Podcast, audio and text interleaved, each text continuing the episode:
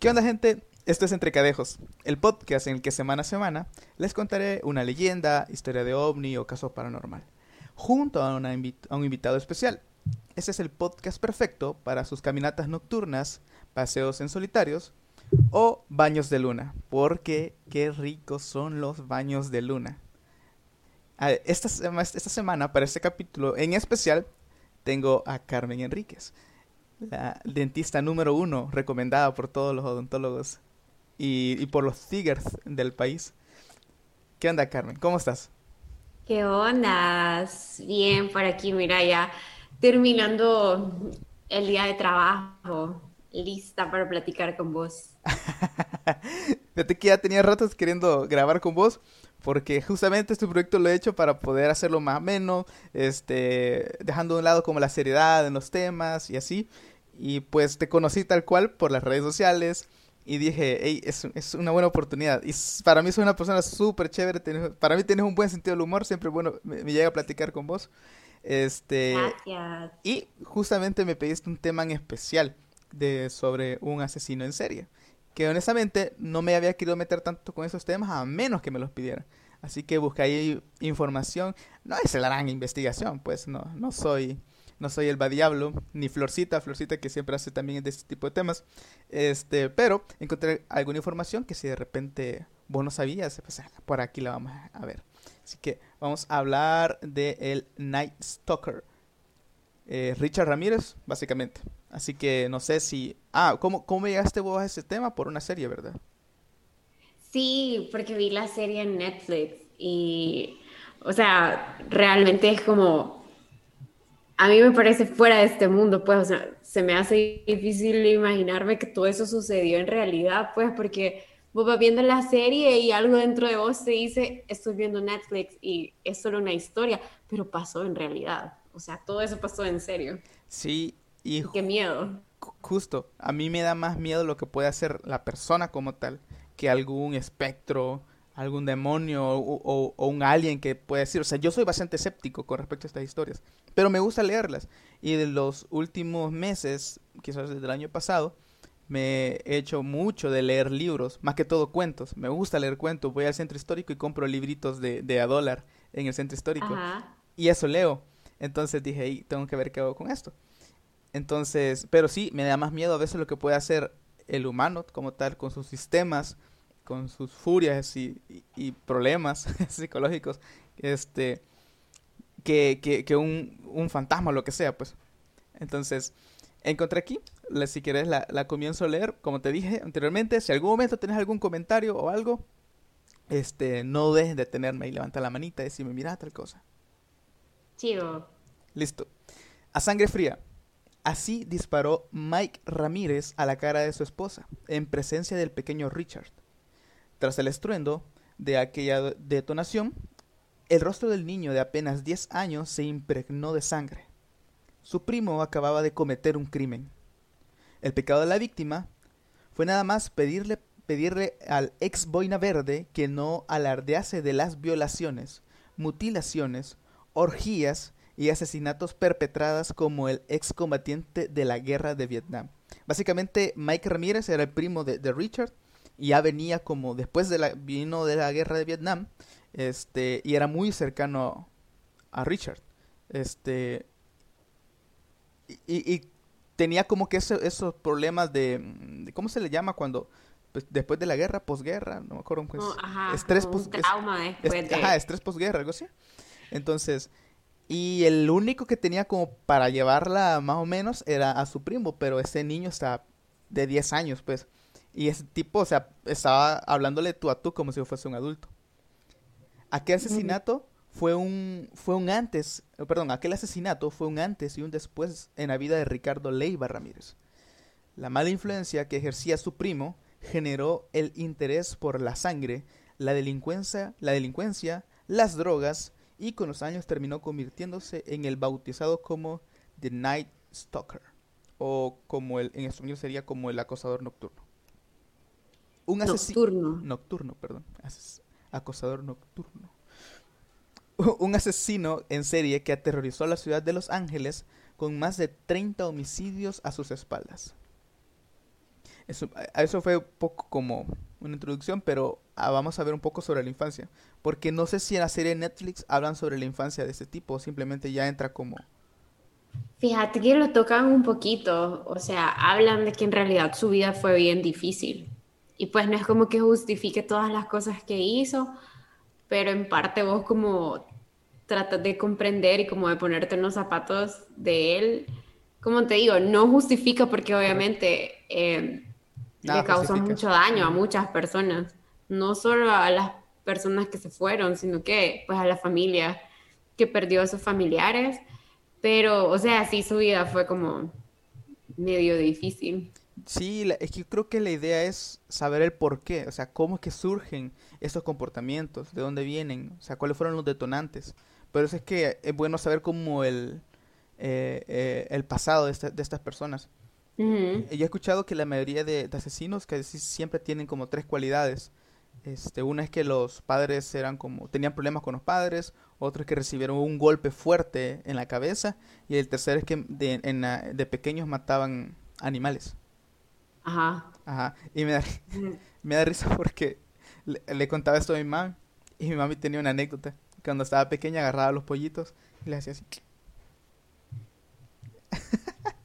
Así que, y, le gusta ver esta onda de, de, ¿cómo que se llama? Uno de, esa onda de, asesinatos en Discover ID creo que se llama. Ajá, ajá. Ajá, entonces me da miedo. Pero es que es, es bien difícil porque es, es, yo te digo, yo varias veces ya he estado como en esto, viendo este canal, quieras o no, o sea, es como despertar la curiosidad del público con estas historias y todo, pero... Te deja paranoico.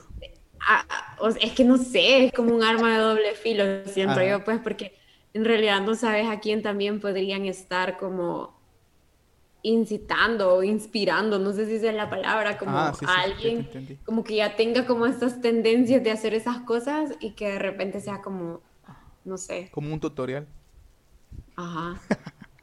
Este, nacido en, el, en la ciudad de El Paso, Texas, en 1960, eh, Richard o Richie, como le solían llamar familiarmente, era un chico tímido, retraído, solitario, que no podía interactuar con sus compañeros de colegio, como, eh, como quería al padecer de episodios... No, eh, perdón, no podía interactuar con sus compañeros de colegio como quería al padecer episodios epilépticos. Esto lo aislaba y se sentía rechazado e incomprendido.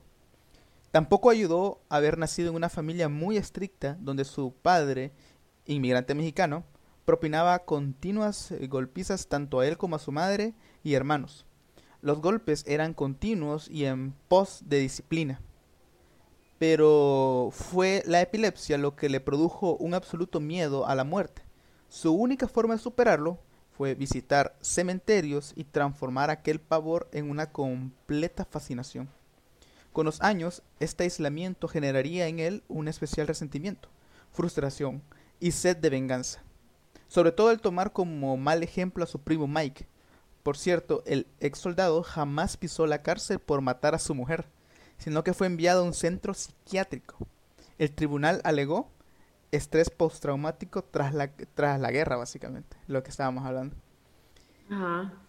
Pero antes de este asesinato, los, los primos pasaron mucho tiempo juntos. El mayor le enseñó a ver la mutilación y determinadas posturas sexuales como algo normal.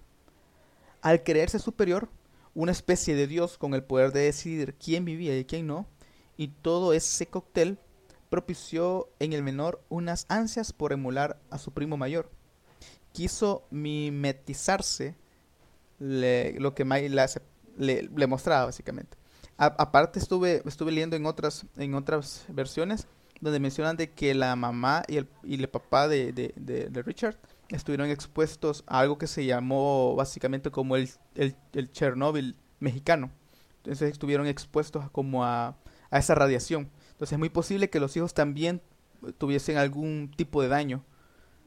Ya, entonces más cuando cuando ya cuando lo capturan hablan un poco de eso, porque es, igual se alega a la demencia. Ajá. Eso eh, no, no, no, sabía. Ajá, pero este por eso comenzó a fumar marihuana, a asaltar y a matar animales en granja, a efectuar pequeños robos, eh, realizar allanamientos y todo con, único, con un único objetivo, conseguir droga. Richard se convirtió en un adolescente peligroso, en un, delincuente, más gracias a Michael. Eh, formaba un buen tándem criminal, sepa que es tándem. Aquella violencia con la que se había ido empapado gracias a su primo generó en Richie fantasías salpicadas de muerte y sangre, siempre con una grata satisfacción, gratificación, perdón, erótico sexual. Más allá de como de lo que él esperaba al matar a una persona, básicamente encontraba como un placer sexual eh, al matar. Este, y en, en, un podcast que escuché sobre, sobre igual, sobre la historia de, de él, la, o sea, como esa edad crucial en la que los niños empiezan, empiezan como que a notar estas eh, figuras sexuales o, o, imágenes sexuales, este, en esa etapa como que él, el primo le enseñaba a él que le enseñó una foto en la que él estaba violando a una cabeza que había cercenado en la guerra en Vietnam. Entonces, a esto él le causó la curiosidad, básicamente, y por eso es que aquí mencionan de que la gratificación era, erótico sexual al momento de, cometer estos crímenes. Durante los siguientes años, también influyó en él la existencia de la doctrina satánica. Su adoración por Satán hizo de él un adolescente que solo encontraba paz glorificando al maligno y siguiendo sus premisas. La maldad. Eh, como una de las palabras que que él menciona es, creo que Satanás fue el único que hizo música en el cielo antes de ser arrojado al abismo. Satanás es una fuerza estabilizadora en mi vida. Hay una parte en mí que tiene, que tiene que creer en él. Así hablaba Ramírez sobre su creencia en el maligno. Su personalidad había encontrado una vía de entendimiento en esta especie de religión, porque para Richard, Satán era su dios. También influyó en la música rock de grupos tan legendarios como ACDC, cuyas canciones hablaban del infierno y del diablo. Ah, eso sí está medio, ah, pienso yo, porque es música.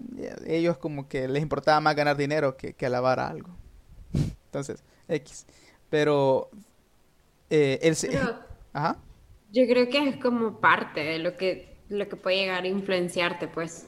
Como un confirmación, quizás, o sea, como, eh, ponele, es que es como, fíjate, él era un niño retraído, o sea, era su mundo y era lo único que encontraba como identificarse.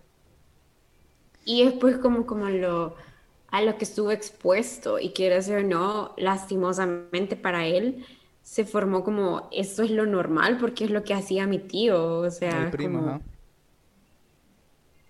El segundo punto de inflexión se inició cuando se mudó a Los Ángeles.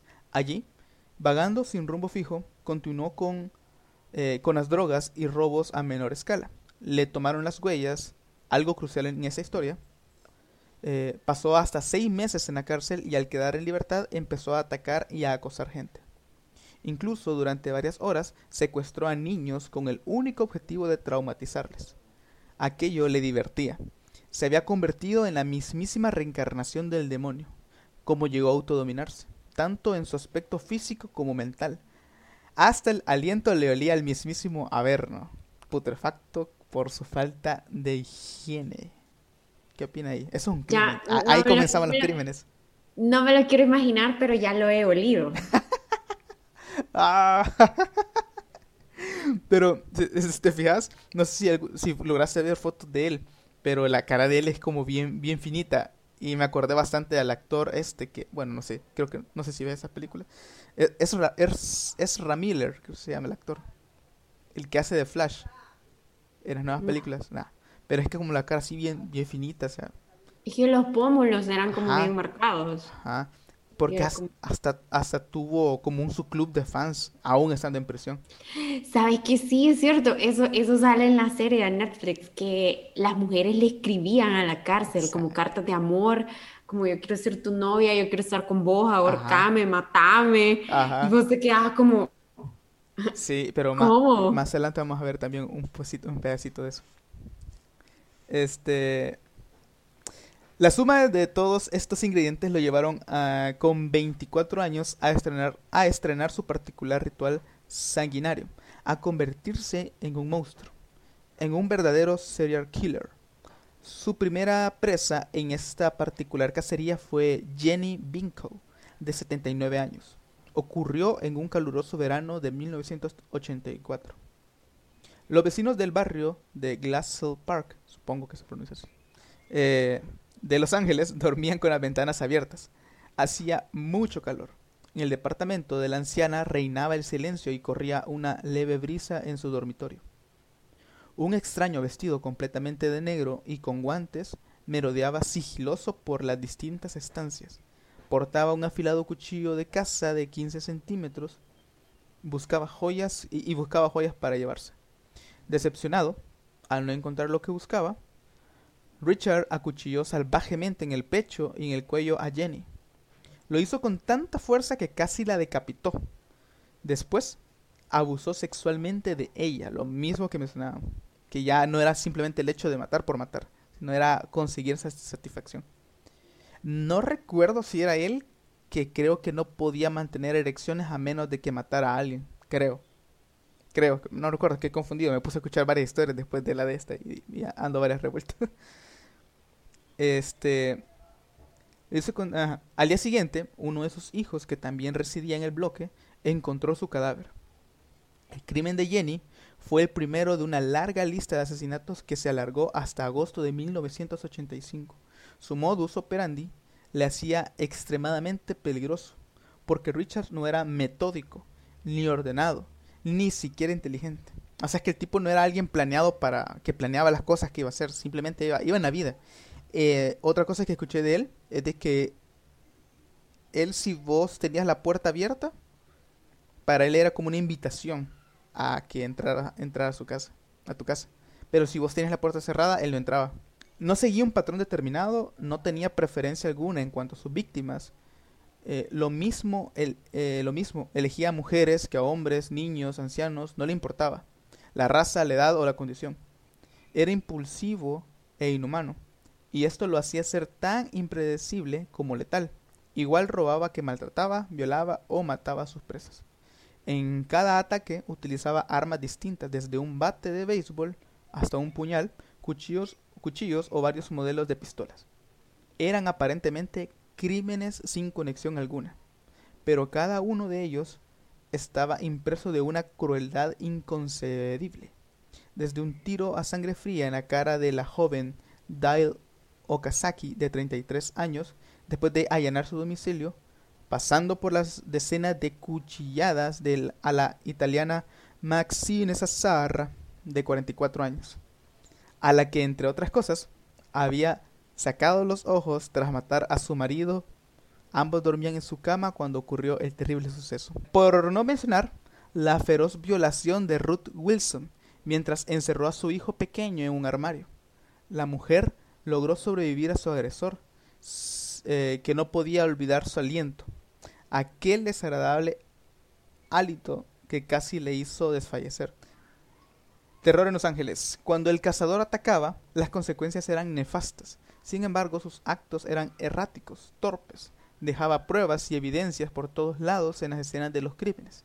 Aparte de ir eh, a cara cubierta, ah, perdón, aparte de ir a cara descubierta, lo que le hacía identificable para los supervivientes. Eh, básicamente lo describían como alguien alto, moreno, de origen hispano y aspecto intimidante. La policía lo encontró, eh, la policía encontró la impresión de una zapatilla deportiva y también de huellas dactilares. Era cuestión de tiempo, o más bien de tecnología, que lo identificasen. ¿Quién más es alto, moreno y guapo? Calmardo. Rex. Octavio Rex. Ah, es cierto, el, pez que era el, el exnovio de, de, Perlita. De Perlita, ajá, el exnovio de Perlita, el que decía, yo. Ajá.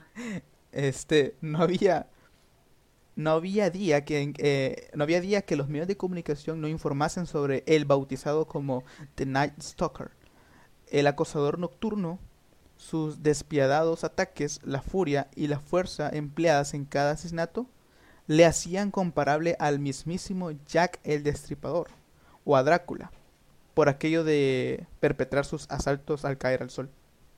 En el verano de 1985, la escalada violencia llegó a un punto más alto. Por entonces, Richard llevaba ya 23 víctimas, 12 eh, Pero sabes que se supone que cuando lo, cuando lo atrapan, eh, o sea, él dijo que en realidad habían sido más, pero que esas eran como de las que se habían dado cuenta la policía. Sí, creo que él menciona de que, bueno, aquí mencionan creo que de que él no, no colaboró en realidad con la policía para dar con las, con las otras víctimas, simplemente, o sea, quedaron como, o sea, ahí vean si las encuentran. eh, eh, eh 12 asesinadas impunemente mientras tarareaba Night Prowler de ACDC, la canción que fue su peculiar himno criminal y que le acompañaba durante sus cacerías.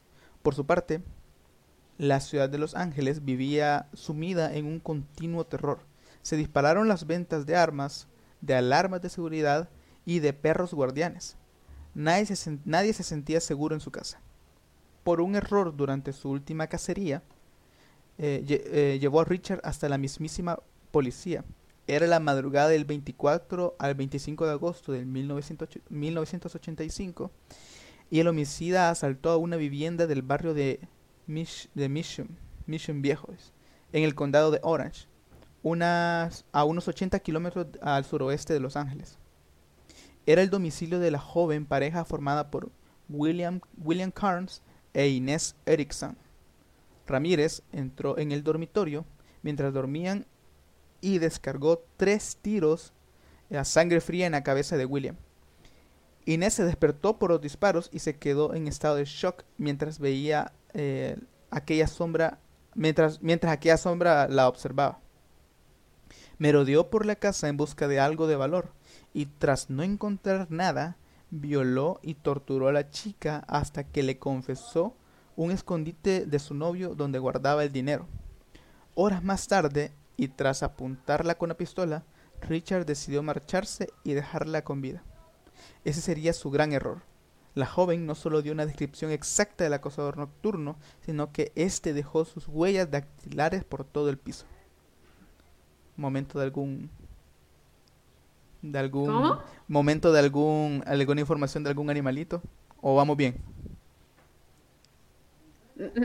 No sé qué decir. ah, que no me escuchas. Eh, nada.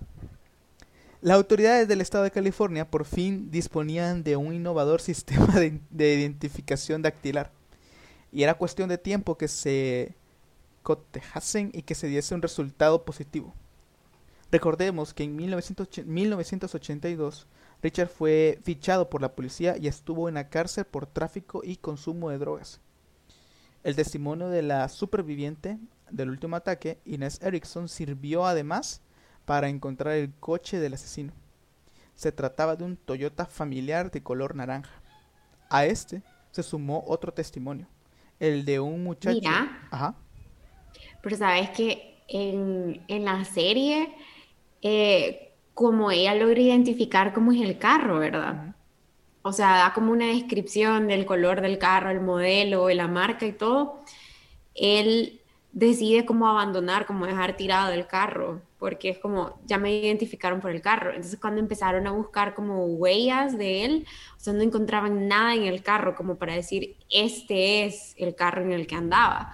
Entonces, no recuerdo si es en la guantera o en, creo que en la alfombra, encuentran una tarjeta de dentista y, dicen, bueno, o sea, llamemos a este número porque la persona que haya ido a ese dentista, eh, vamos a ver si es él. Entonces, marcan y en recepción del, dentista, eh, ellos piden buscar a este Richard eh, Ramírez.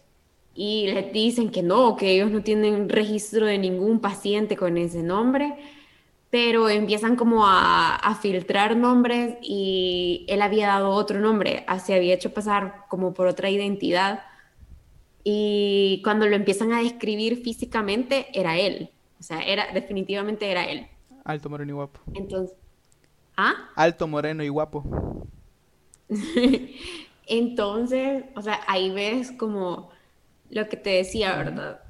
o sea, es como súper importante para nosotros como odontólogos. Obviamente, no vas a saber como detalles súper íntimos pues, de tus pacientes, pero por lo menos tener como estamos en obligación legal de llevar un expediente en el que esté tu nombre, tu edad, tu profesión, a lo que tú te dedicas, etcétera, porque esas cosas pueden llegar a pasar. O sea, es bien difícil, pero puede que nosotros como odontólogos un día te llame la policía o venga la policía a la clínica y te digan, ok, eh, la persona X está desaparecida, no sabemos dónde está, o necesitamos como un registro de sus dientes porque ya tenemos su cadáver y ahora es momento del odontólogo forense, que era lo que te comentaba, ¿verdad? Hay una especialidad de la odontología que se dedica únicamente como a esa parte.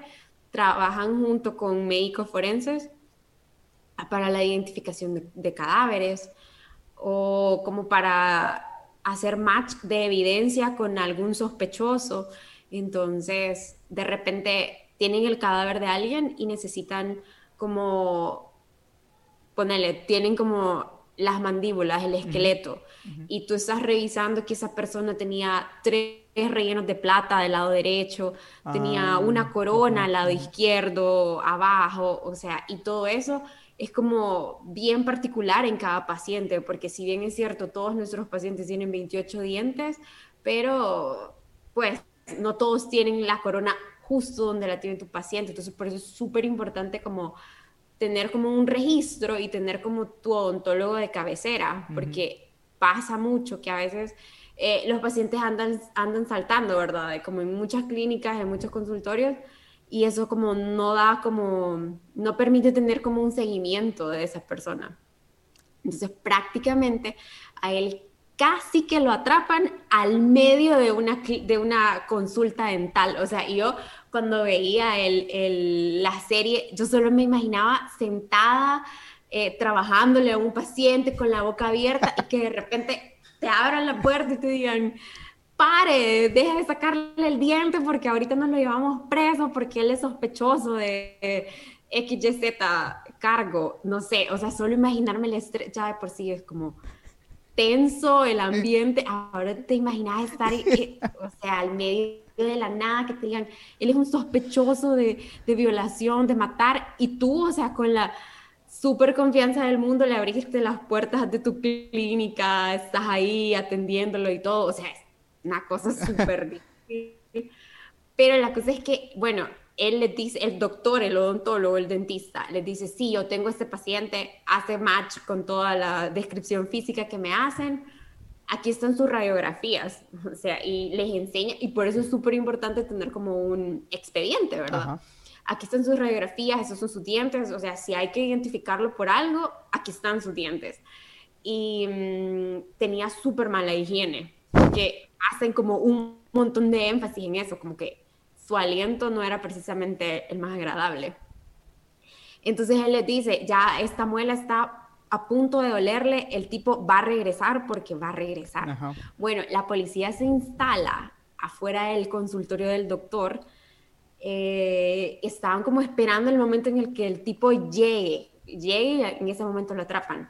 Pasan semanas y él no llega. O sea, ahí se decepciona la policía, es como, ¿saben qué? Estamos perdiendo recursos, estamos perdiendo dinero, empecemos a buscarlo por otro lado. Justo el día que ellos, el primer día que ellos deciden no estar ahí, ese día llega. Llega su consulta dental, llega como, hola, ¿qué tal? Me duele esta muela, sáquemela, ya no la soporto. Y dice que el dentista estaba como ¿a qué hora va a venir la policía? O sea, por favor, alguien. ¿Te imaginas el miedo de le voy a sacar el diente a alguien que es un asesino serial y yo no sé si se va a venir a vengar de mí porque le puse la anestesia? No sé, vea. Mira, o sea, yo te lo digo, yo me imagino el estrés de estar atendiendo a un paciente así, que en tu mente vos estés como... Me va a hacer algo, algo me va a hacer. Me va a hacer algo, vea. Bueno, lo terminé de atender y él todo como que no pasa nada, aquí estamos tranquilos, lo despacha, le da todas sus indicaciones, adiós, nos vemos. Y él se queda como, ¿y la policía? ¿Dónde está la policía? ¿Por qué la policía no vino? Ese día, como en la tarde, eh, le llama y le dice como, aquí estuvo Richard Ramírez, ¿por qué no vinieron? O sea, yo le tuve que sacar una muela solo y ustedes no me estaban ayudando. Y él les dice, nosotros pensamos, la, la policía les dice como los investigadores, pensamos que nunca iba a volver a tu clínica, entonces dejamos de vigilar ahí y no lo pudieron atrapar ese día por eso. porque él llegó cumplido a su cita dental, pero la policía no estaba. Y creo que hay, más adelante lo menciona, de que lo que andaba haciendo era visitando a su familia. Por eso es que no, no había dejado el carro y no había ido al dentista. Imagínate. Casualidad. Y yo esto de- del- del registro dental me di cuenta por, este, hace años me di cuenta, por Stuart Little, porque me recuerdo que decían de que cuando se pierde le dicen, ah, pero hay que buscar su registro dental y con eso lo van a encontrar. Sí, Ajá. sí. Entonces desde O ahí sea, me di te cuenta de digo, eso. es como, es tu registro, hace de cuenta y caso que es como tus huellas o como, como tu DUI, que con tu número de DUI a ti te identifican, o sea, tus dientes te identifican, o sea, solo con la posición de tus dientes, suponete que a mí tú- me tocara ir a reconocer como, mire, necesitamos saber, este cuerpo se quemó y lo único que quedaron son sus dientes, necesitamos asegurar que esta persona es quien nosotros pensamos que es, o sea, con fotografías, si en el caso de tu expediente hay fotografías clínicas tuyas, registros con modelos, registros de radiografías, o sea, un dentista puede decir como si es él por la posición de sus dientes, porque lo que te explicaba, ¿verdad? Porque yo tengo el registro de cuántos rellenos tiene, tengo el registro de sus puentes, si tiene prótesis y cosas así. O sea, es, es bien difícil, la verdad. Yo no sé, no, no, no podría imaginarme dedicarme a eso, pero hay gente que lo hace, o sea, y andan y, y, todo. Cool. Eh, siguiendo con la historia. eh, a este. Ah, perdón, era un Toyota familiar de color naranja. A este se sumó otro testimonio. El de un muchacho que mientras arreglaba su bici en el garage, memorizó la matrícula. Al resultarle muy sospechosos sus movimientos. A la mañana siguiente, el joven acudió a la policía. Gracias a ambas declaraciones. Gracias a ambas declaraciones, los agentes encontraron el Toyota en el aparcamiento de un McDonald's. Iniciaron la vigilancia esperando que su dueño apareciese, pero Ramírez se había largado a Tucson a visitar a unos familiares. Fue entonces cuando registraron y analizaron el vehículo y obtuvieron diversas huellas. Al contrastar una de ellas con la base de datos, dio, un resultado. Richard Ramírez perdón. Richard Ramírez pa, pa, pa. Ay, me confundí. Ah, Richard Ramírez. Acababan de encontrar al acosador nocturno. Inmediatamente se hizo pública su identidad. Todo, todos Los Ángeles por fin conocían quién era el asesino en serie que les había aterrorizado en los últimos meses. Así que cuando Richie regresó a su, de, su viaje, ajeno a todo el impacto mediático, comenzaron los problemas. Eh, tomó un autobús y pese a tomar precauciones, todos los pasajeros le, lo reconocieron. Decidió bajarse de inmediato, sabía que la policía estaba cerca, así que huyó. Intentó robar el coche a una mujer, pero sus gritos alertaron a su marido y a otros vecinos que le persiguieron, corriendo hasta alcanzarle. Había habían atrapado al monstruo que merodeaba por las noches. Tras su detención, el asesino fue acusado. Ah, aquí, aquí, hay- aquí hay algo que básicamente la policía lo, lo salvó de que la gente lo, lo linchara. Básicamente fue la policía, o sea, ni, ni, de, ni de eso tuvo el pueblo, básicamente, como para vengarse. Eh, tras la, la detención, el asesino fue acusado de 31 delitos graves y 14 asesinatos, pero aún quedaba un largo y grotesco proceso judicial por delante. El acosador nocturno hizo estremecer a los familiares de las víctimas. El circo mediático que generó Richard Ramírez durante el juicio comenzó en el mismo momento de su detención. Pese a las pruebas irrefutables que había contra él, huellas y testimonios de los supervivientes de la que lo reconocieron, el delincuente primero no quiso declarar y cuando lo hizo defendió su inocencia. Las mentiras fueron continuas. De hecho, el juicio tardó tres años en celebrarse. Arrancó el 30 de enero de 1986 de 86 y se alargó hasta el 3 de octubre de 1989. porque Richard cambiaba continuamente de abogado defensor y cuando no, aplazaba las sesiones con cualquier pretexto. Hubo muchas irregularidades y además se trataba de un caso de extrema complejidad. Por un lado, por los demás de 100 testigos que había, las pruebas y evidencias presentadas, y por otro, por una elección del jurado que estuvo marcada por la entrevista por la entrevista a más de 1600 candidatos, que básicamente fueron a declarar. De asesino a estrella mediática, que es lo que estaba mencionando anteriormente. Cuando llegó el momento de, la, de, la vista, cada sesión era un escándalo, donde reinaba la... Eh, no sé cómo decir esto. Como el desdén, básicamente. Ramírez no solo se mostraba desafiante con los ahí presentes, sino que, sino que le, le, aprendían a gritos para generar... Ah, él, él se expresaba así como...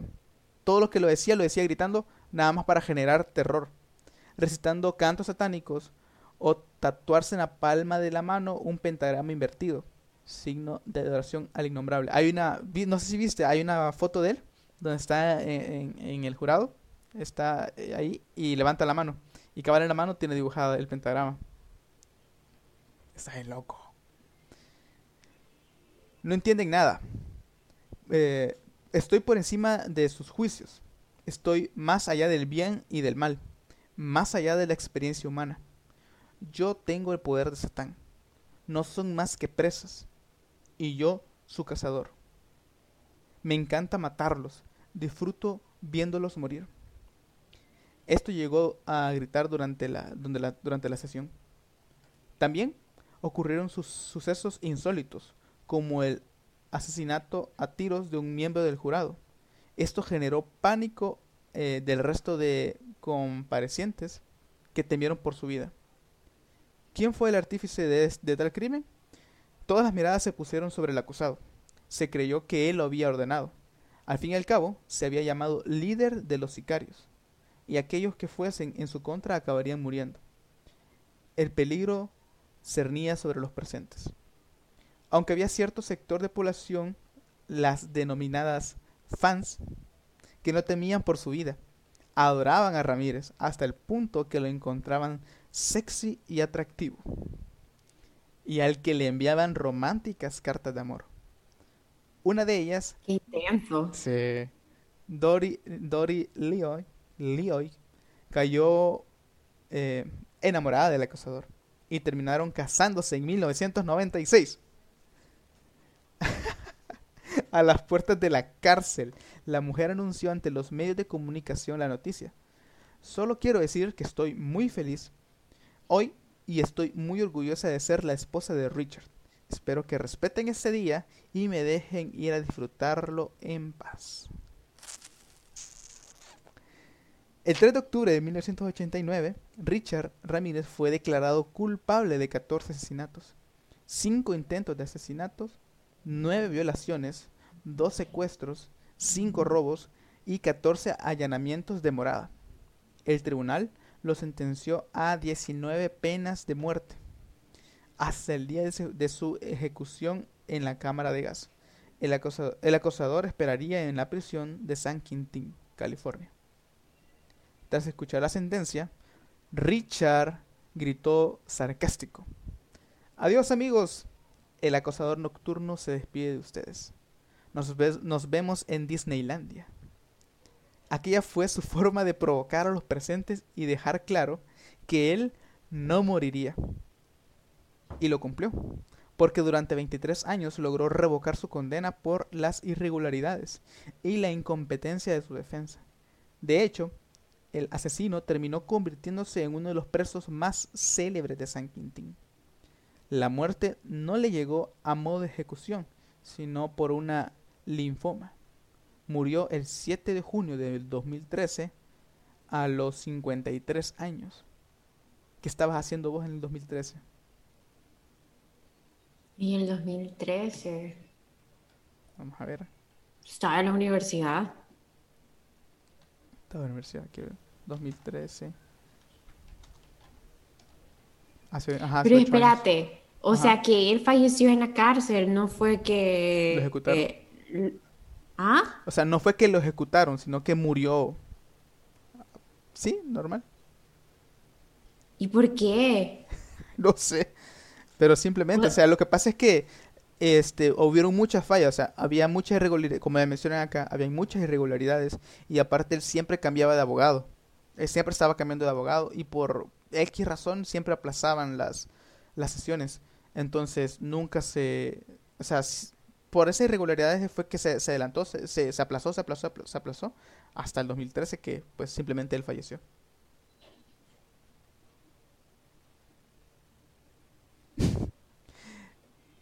Eh, a los, muere a los 53 años. Tomó un auténtico, eh, como un auténtico fen- fenómeno social. Una estrella mediática que contestaba las cartas de sus admiradores.